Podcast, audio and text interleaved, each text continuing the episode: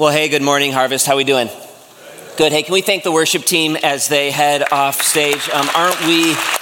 Aren't we so spoiled here at Harvest? I'm so thankful for Chris and Alec and Taylor and their leadership in our worship ministry and our volunteers who sacrifice so well um, for us. Do me a favor, if you have your Bibles, can you open them up to Malachi 3 this morning? We're going to be in Malachi 3. Taylor said in the video, um, in, for the Advent video that we did, that it's the last book of the Old Testament. So, right before Matthew, Mark, Luke, and John is Malachi. If you don't have a Bible, just raise your hand. We have people coming down the aisles that love would, to help you get a copy of God's Word into your hand. We're going to be bouncing all over the place, but we're going to kind of be rooted in Malachi 3. So, open it up there, and um, the rest of the passages will be on the screen, so you don't need to worry about keeping up with me.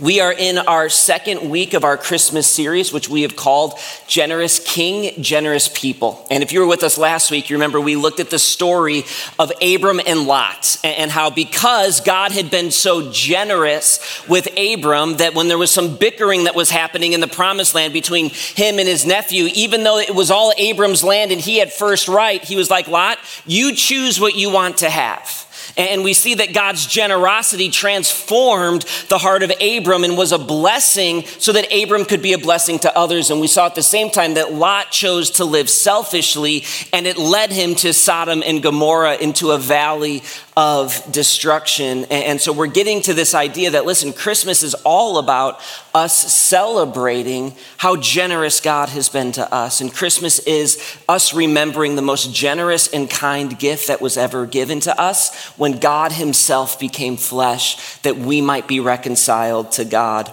And um, I want to give you a heads up before we get into God's word this morning. This morning's going to feel a little bit different. This morning's going to feel like three quarters of it's going to feel like a normal message. And then the last quarter, we're going to have a little bit of a church family talk.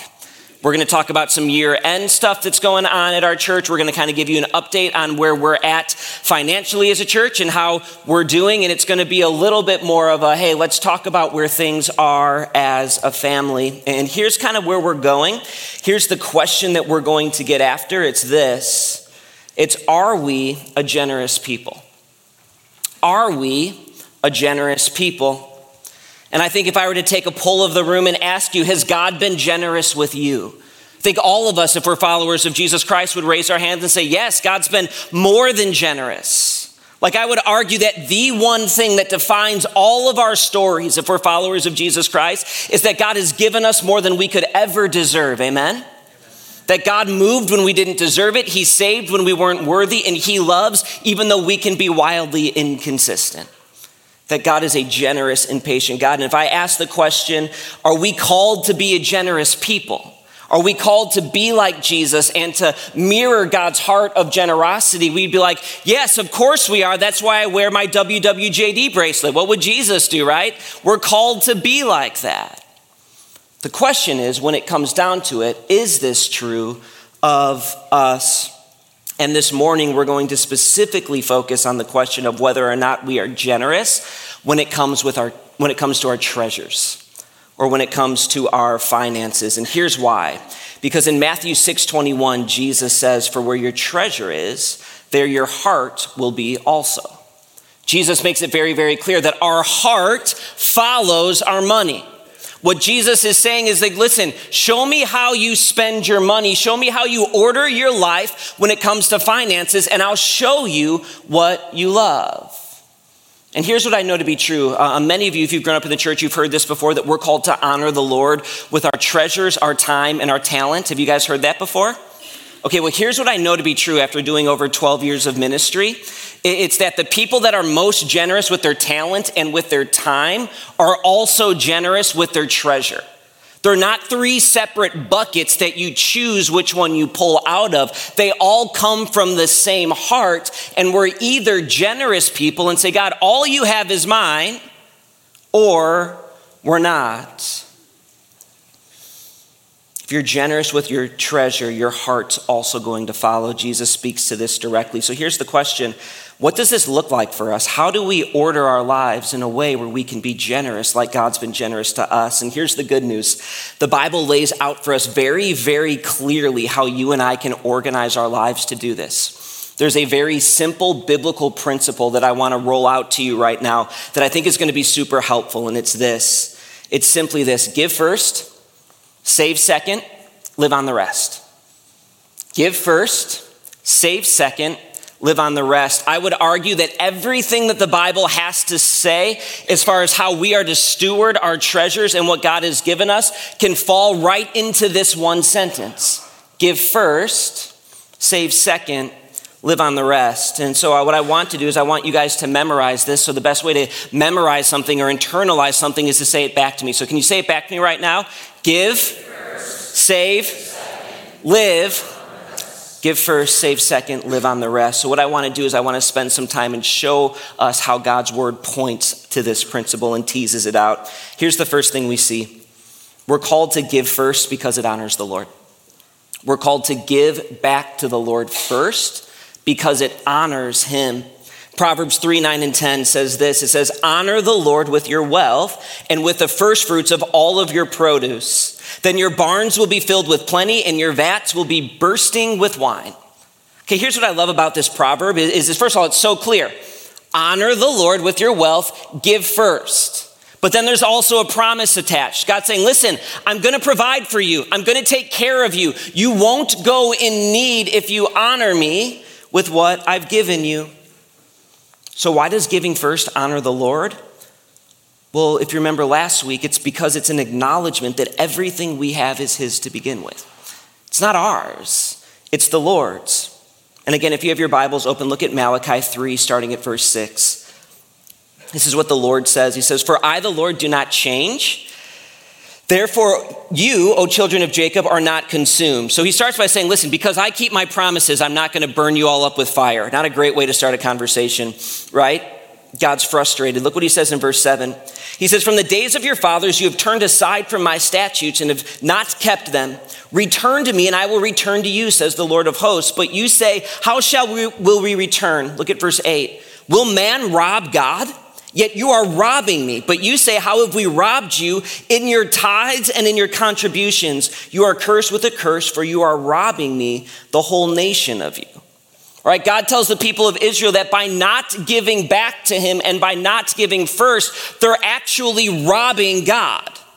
And remember, it goes back to this whole mindset is am I an owner or am I a steward? Am I a caretaker?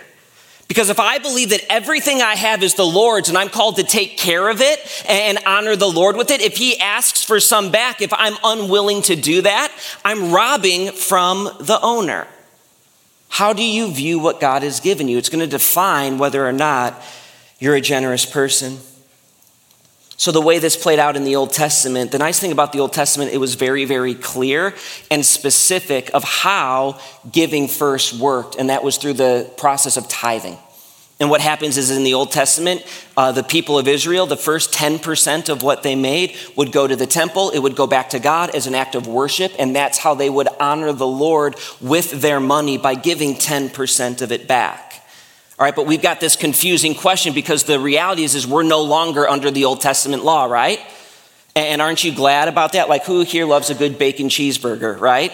You should be really glad we're not under the Old Testament law because that wouldn't be allowed. And, and, so we're not under the dietary restrictions, and Jesus has come and he's fulfilled the law. So the question becomes for us is is this still applicable, this idea of giving first to the Lord? And, and is the tithe still a thing? Because we're never told in the New Testament to, to give a certain percentage number.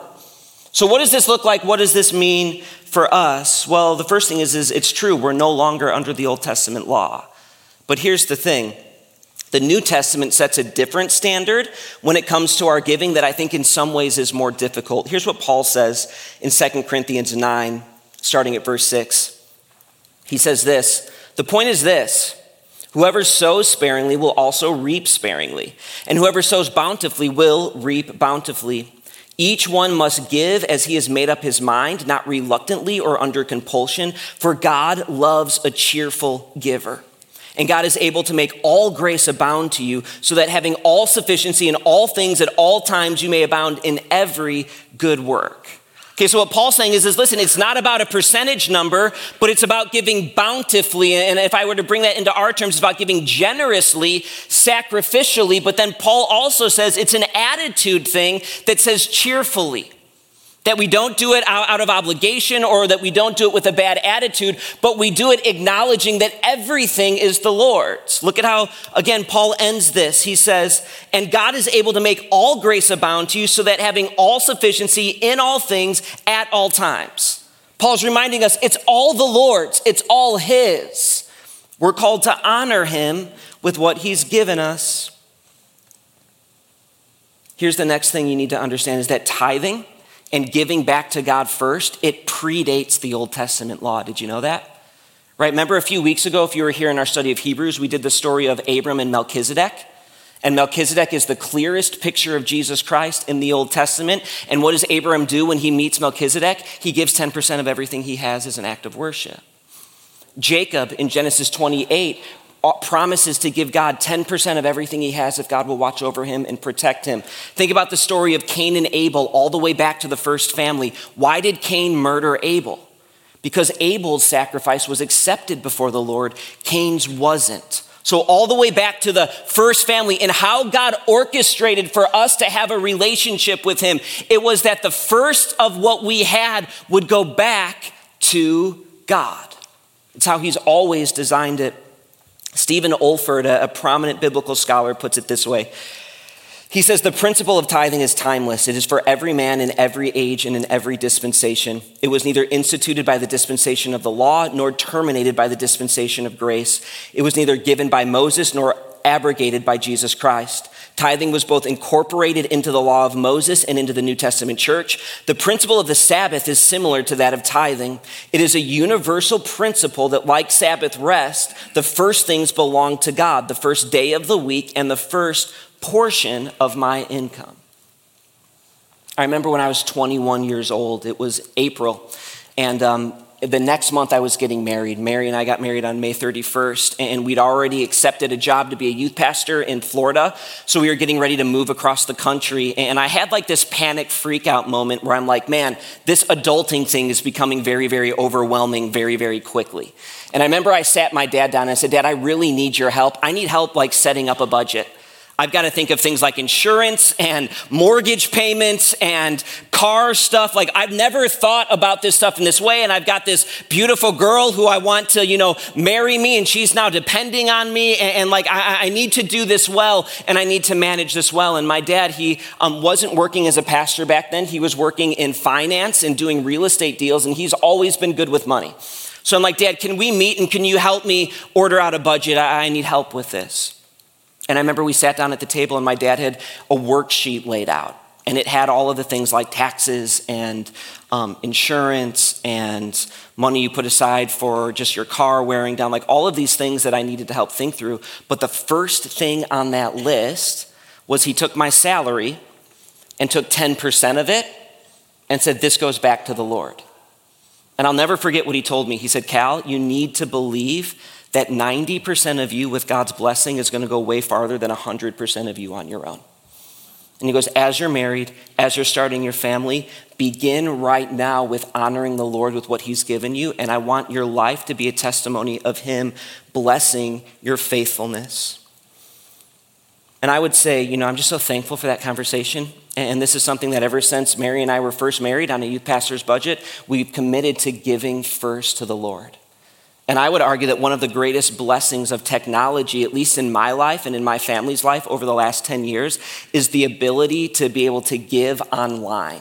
This has been a, a, game changer for our family, and I would argue that if you're serious about ordering your life in a way where giving becomes first, I would encourage you to give online, and here's why. It's because it sets your budget knowing that at every 24 or 24 times a year, every other week, coming out of your paycheck, it's going directly to the church, it's going directly to the Lord, and it helps you set your budget where giving becomes the first thing you do and it's not an afterthought.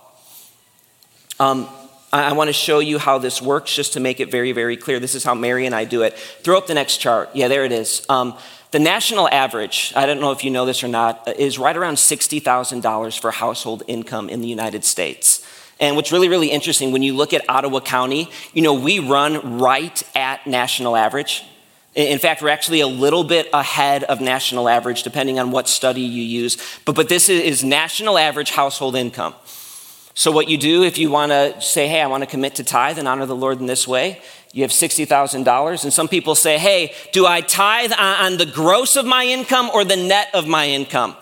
Um, listen, the Bible doesn't talk about that. Uh, there wasn't gross and net back then. Some people argue that, listen, people sacrifice what they had, so tithe on the net, tithe on what you bring home. And others would argue, do you want the gross of God's blessing or the net of God's blessing, right? Like that's for you guys to wrestle with and figure out. But say the income for your home is 60,000 national average, 6,000 of that would be a tithe. And when you divide that up into 24 pay periods, that means that $250 comes out every two weeks out of your paycheck. And this is how you begin to order your life. This is the first things belong to God. And we want to honor Him this way. You can sign up for online giving on our website if that's something that interests you. But it's been a huge, um, just game changer for, for our family. It's interesting. We were talking about generosity last week, and I was preaching at the Grand Haven campus, and I had a kid in his 20s come up and talk to me, and he's just kind of starting out in business. And he goes, Cal, I'm so convicted by generosity, and I want to be a generous person, but the thing is, is I just don't have a lot right now. And I want to be really generous. So what I'm thinking of doing is, is for a few years, I'm not going to give anything back, and I'm just going to build. I'm going to build my wealth, I'm going to build my income, and then that's going to give me the platform to be generous. And what I said is listen, generosity, it's never a location. It's a mindset, it's a worldview, it's how you view the world. If God's called you to be faithful with a little right now, honor Him with that little. And then when He gives you more, Lord willing, that's going to be a natural part of how you view your life, and you're going to be generous with that as well. Are you an owner or are you a caretaker? We give first because it honors the Lord. Here's the second thing we save second because it elevates wisdom. We save second because it elevates wisdom. The book of Proverbs is filled with wisdom when it comes to our money. And one of the, the common things that you would see is, is there's this theme that people who are wise um, don't just spend, spend, spend, but they take some and they save. And um, they save for two primary reasons. The first is, is when I save, it provides margin for lean seasons. When I save, it provides margin for lean seasons. Proverbs 21:20 20 says this says, Precious treasure and oil are in a wise man's dwelling, but a foolish man devours it. See what he's saying? He's saying that, listen, that, that wise people, that when they have, they, they store some away, they, they keep some so that they have some left over in case of lean seasons, while a foolish man just spends, spends, spends, devours, devours, devours. It burns a hole in his pocket, and they're always living on the edge. Listen, this is a principle that's shown all the way back in Genesis. Remember the story of Joseph? Remember, Joseph is a, a prisoner in Egypt, and the Lord gives him the ability to interpret Pharaoh's dream. And, and Pharaoh has a dream, and what the meaning is, is that Joseph says, Listen, for the next 10 years, there's going to be an overabundance of crops. You're going to be blessed. You're going to get a ton of food. But following those 10 years is going to be 10 years of famine, and you need to store some away and save some so that when the famine comes, your country is provided for. And Joseph unknowingly saves his own family by teaching Pharaoh the wisdom of saving while we have what we have to provide margin for lean seasons. Listen, we live in a broken world and things happen. Jobs get lost, industries go under, the water level in Spring Lake rises by like three feet in a year, and every day you get flood advisories, right? Like things happen.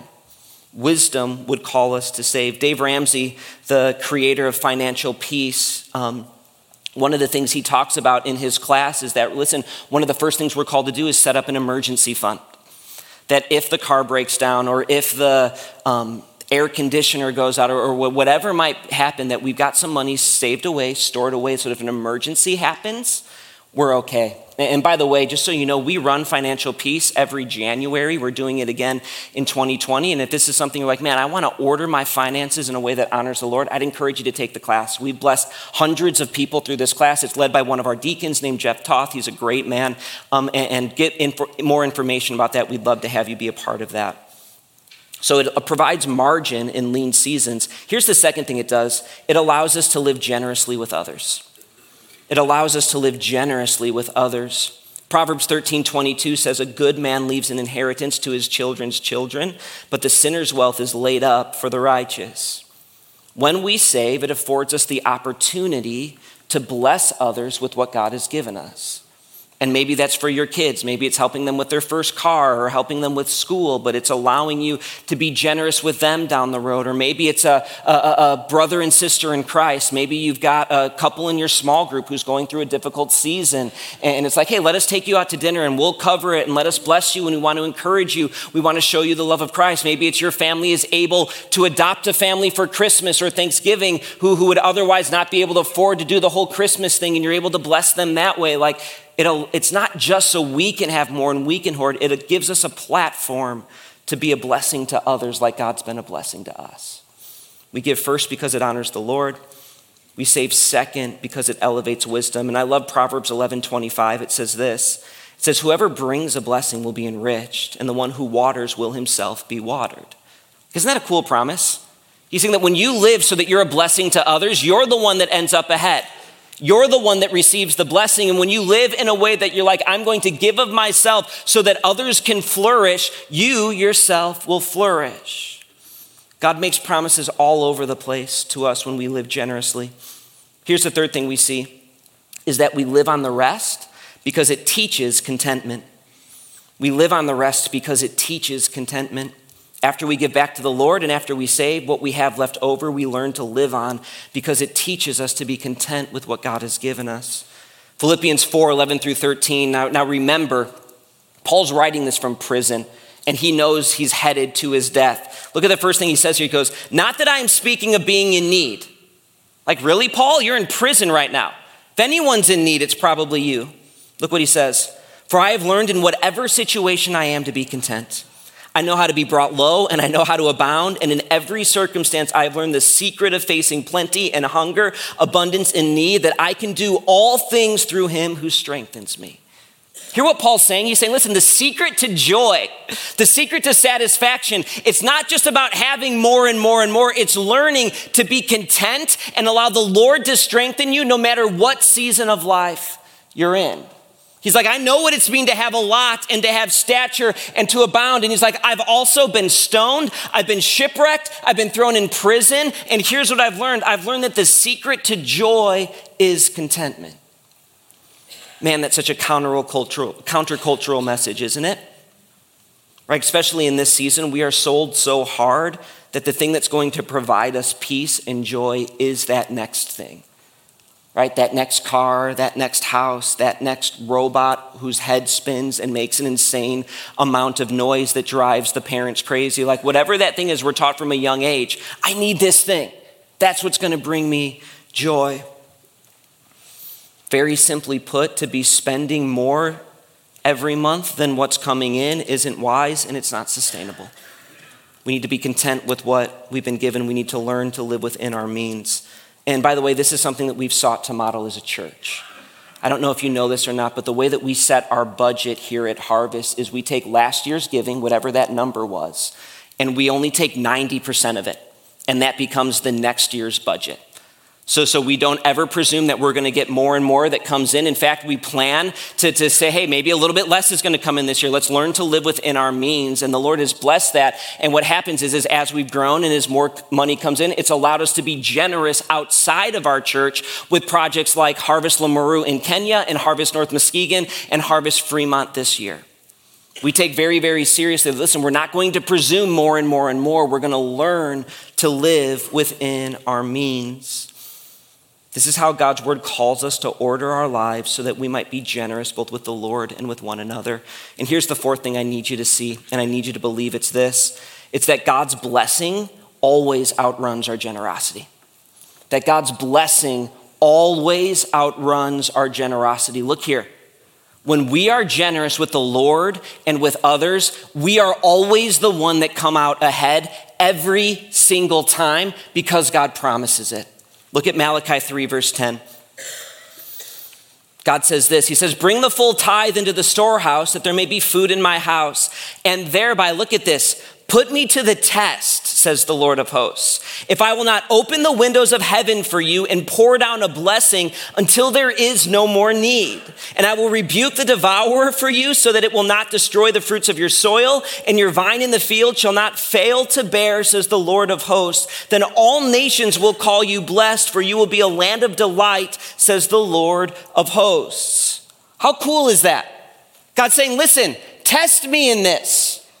Honor me with what I've given you. See that I won't provide and rain down blessings so that the other nations will look at you and be like, wow, God's done something with them. You know, this is the only area in the whole Bible where God calls us to test Him. Over and over and over in Scripture, the, Bible says, do not put the Lord your God to the test. But when it comes to money, He's like, bring it. Test me. See that I won't provide. See that I won't bless. When we choose to be a people who are generous, we always come out ahead.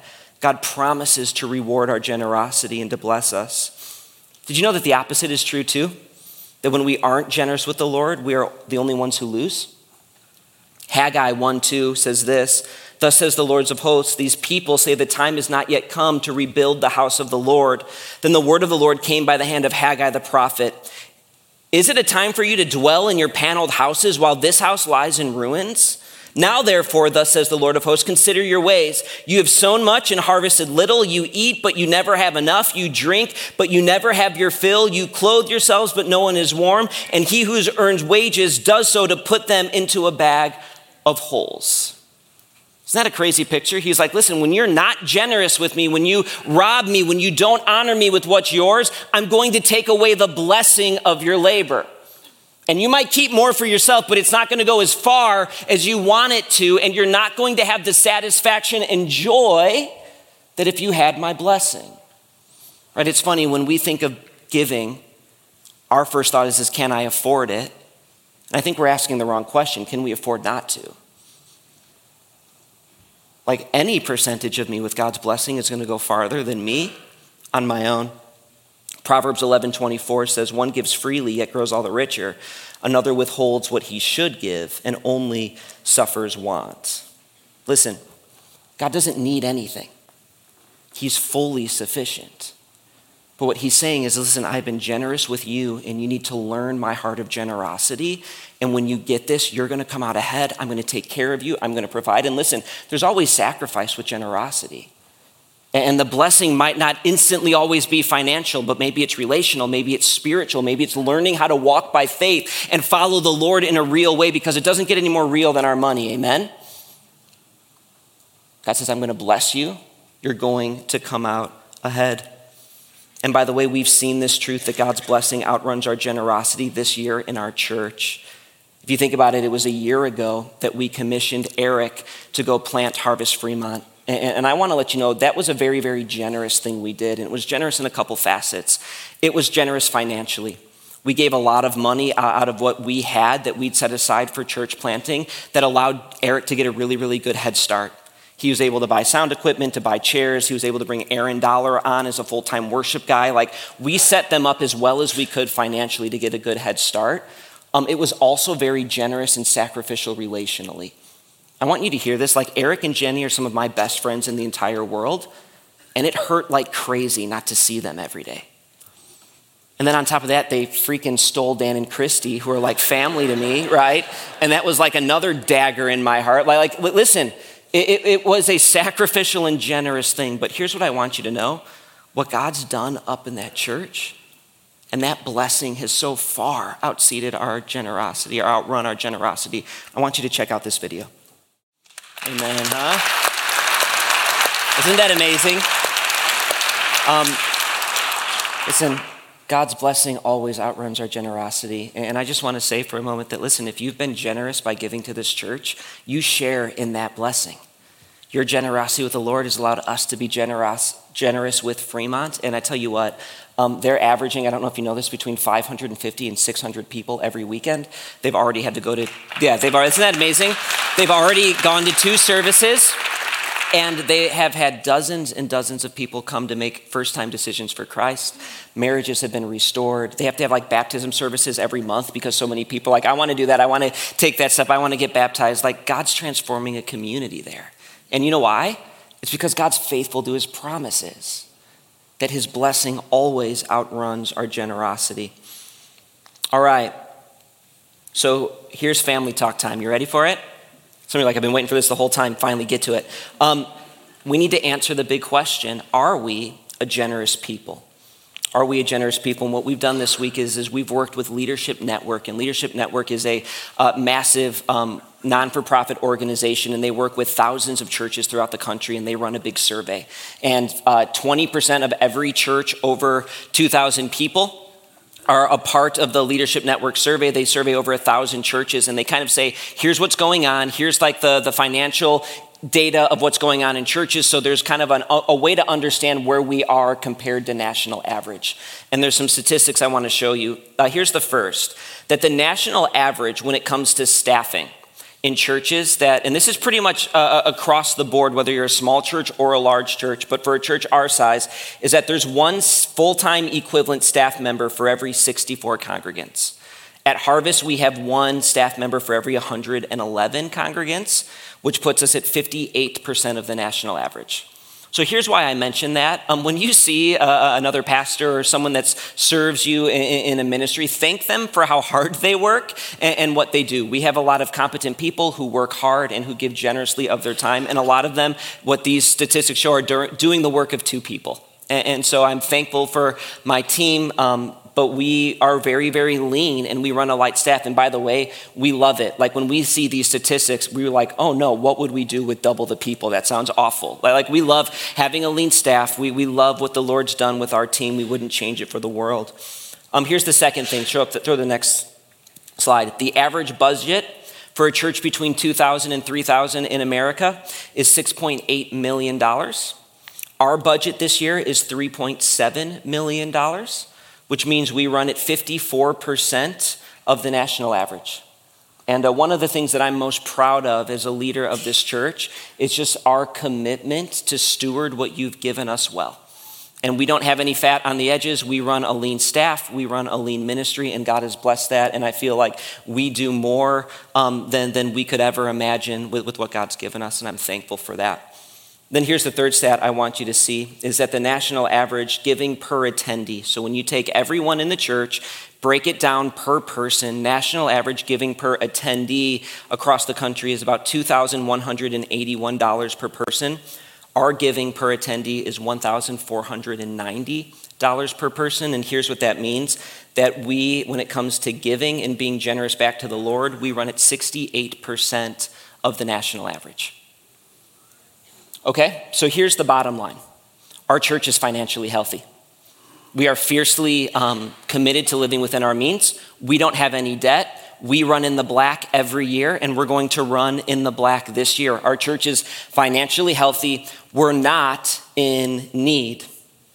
And one of the things that I, I want to say too is statistics can, can be confusing, and, and, what it can minimize is that there are many people in this church who are sacrificially and gener- generously giving over and beyond. And I could talk for an entire hour about people being generous with their finances at this church. I could talk about people who said, Hey, Cal, here's a check. I want to support 20 scholarships for Camp Harvest this summer. I could talk about people who say, hey, um, I want to give a, a significant amount of money to help with benevolence issues for people in our church who are struggling. And I just want, I don't want to do it anonymously. I don't want people to know about it. I just want to be a blessing. There are many, many people here who give generously and sacrificially. But what's being shown to us here is statistically is that giving, generosity with the Lord is an area that we are lacking in and we need to grow when it comes to generosity. So the question is, is why is this the case? Well, the first thing I need you to know, it's not an income thing. Again, our income in Ottawa County runs right at national average when it comes to nationwide income. In fact, a little bit higher even. It's not an income thing. So we're like, all right, what, what could be some other factors? Well, one of them's our fault, and I need to ask your forgiveness for. We haven't talked about money nearly enough in the history of our church. My dad and I looked up all of the sermons that we preached, and this is our 10th Christmas. We're a little bit over nine years old, and in nine years, we think we've talked about money five or six times ever. We never wanted to be the church that made everything about money. And what we've realized is that by not talking about money, Jesus talked about money all the time. And the reality is, is our finances are a huge part of what we're called to follow the Lord with. And by not talking about it, we're scared that we're robbing you of the blessing that God would have for you by following Him and being a generous person. So we're committed to, to bringing this up more, to building a culture of generosity. So forgive us for not preaching enough about it, but we think that that's part of the problem. Um, here's another problem it, it, it's a, um, just an inherent challenge at a big church to, to fight the temptation that the next person will cover it.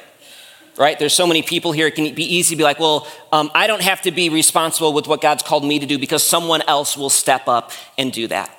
And whether that's serving or, or giving, it's easy to think there's so many people, it's fine, I don't need to, to be a part of it. Um, and then ultimately, I'm fearful that it's a heart issue that's become a cultural thing in our church. And I say this because I desperately do not want us to lose the obvious blessing that God has given us as we've been a generous church. So here's the thing if I got statistics from Leadership Network and I saw that compared to national average, only 68% of our marriages were healthy, I would be like, all right, this is an issue. We've got to do something about it. And we would press into that issue intentionally. We would do a marriage weekend. We would preach a, a, series on marriage. We would have a marriage conference. We would do a catalytic event to help press into this issue where we need to grow. So, when it comes to being generous with the Lord, what the statistics are showing is this is an area that we need to grow in as a church. So, here's what we're going to do. And if you have your notes, you should have received a card with it that looks like this. And on the top of it, it, just says Generosity Challenge. And here's what we're doing as a church as a way to press into the issue of us growing and following the Lord with our treasures. Um, in 2020, the first quarter, January through March, we are rolling out what we call a generosity challenge. And here's all that we're asking you to do. We're asking you to sit down as a family or as a couple and decide what does it look like for you to be generous with the Lord in what he's given you. That, that's it. I'm not looking for a specific percentage number. On the card, it asks you to fill out a percentage of your income. And the reason we ask that is because I think that takes the most thought. And that's how it really kind of sets the tone for your family and it becomes a giving first thing. But I'm not concerned about a dollar amount and I'm not concerned about a, a percentage number. The New Testament says we're to give bountifully and with a joyful spirit. So, what can you as a family commit to being generous with the Lord? For some of you, um, you're already doing that, and I'm not asking you to do anything more. There's some of you that you've built your whole life by giving 10% to the Lord. And so, what I want you to do is put 10% on that card and celebrate in how the Lord has provided for you and, and done that. Uh, um, I'm not asking for more for those that are giving generously, but I think it's always a good exercise to, at the end of the year, be like, all right, how, how are we ordering our finances in a way that honors the Lord? For some of you, giving has always been an afterthought and not consistent, sporadic at best. And this is a great opportunity to order your life in a way that's biblical and that would honor God. And it's a good exercise to think through all right, what does it look like for us to be generous? And listen, for some of you, this is the first time you've ever truly trusted the Lord with your life. Again, because it doesn't get more real than your money. And, and so for you, if this is something you're new at, for you, like 4% might be super generous. But the idea is, is that we would commit to the Lord, that we want to be generous first with Him. And then here's what we're doing. We're asking you to take a bold move. And there's all the information with what you do on the cards are on the back. And you can also fill this out online and it's way easier. But we're asking you to make a bold step. And here's what I want you to know. We're going to make a bold step with you. And on this card, basically what it says is, listen, God has called us to test him in this area. And if you take the challenge, and if after three months you can say that God has not upheld his end of the bargain, and he hasn't taken care of you, he hasn't provided, and you have received no blessing from the Lord, you're welcome to come talk to us and we'll return your money. We are so confident that God is a God who keeps his promises that we'll take this bold step with you. And I was talking to someone after the Saturday night service, and he was like, Wow, Cal, you're either really bold or really stupid. And I said, We'll find out, right? But no, we're confident that God is a God who keeps his promise. So we're taking this bold step with you. And I want you to hear my heart in this. I'm excited about this challenge. I'm excited about this season in our church. And here's why. And listen, I get that talking about money is awkward and it's sensitive. Like, no one's more keenly aware of how sensitive it is to talk about money than the guy standing up here talking about it right now. I promise you. Some of you guys, you read this card right when you got in. You knew where I was going. You've been giving me the stink eye all morning. I see you, right? And listen, I might get some more angry emails this week than I do on a normal week, and I want you to hear I'm cool with it. Here's why. Because at the end of the day, I'm not asking for your money, I'm asking for you to follow Jesus. That's what this is about. Our church, we're healthy financially. We have confidence that if no one steps up and, is more generous with the Lord, that we're going to be provided for. This is about are we going to reflect the generosity that God has so lavishly shown to us? Are we going to be a people who follow God with all areas of our life. We talk about marriage here, we talk about sex here, we talk about families here, we talk about work here. And if we're going to follow the Lord, we need to follow the Lord with everything. And the Bible says a lot about how we follow him with our treasure. And my heart is, is that we would be known as a generous church. And our hope is, is if more comes in, that primarily that wouldn't be kept inside our doors, but that would be something that we could be generous with outside our doors. I want this church to be a reputation for being a church that plants churches and supports church plants and builds the kingdom of God through the generosity of his people. It's a bold step, but I'm excited to see what the Lord's going to do. And my gut is, is in March, we're going to have a big celebration service to see how God's blessed. And, and, and listen, the other reason we're doing this is I want you to experience the blessing of being a generous person. God promises that his blessing always outruns our generosity. Let's believe it, all right? All right, let's pray. Dear Heavenly Father, God, I'm uh, thank you, thankful for your word. Um, God, I'm thankful for um, a church that's humble and, and, listens to your word. I'm thankful that no one threw anything at me um, this morning. And um, God, I'm just thankful for humble hearts. And um, this is an area where you're calling us to press in on. And God, um, we want to be generous with you. God, would you help flip our mindset, not to be from a mindset of an owner like everything's mine, but to understand that everything's yours. And you've provided and you've given and you've been generous and you call us to model your heart and your love back to you and to others.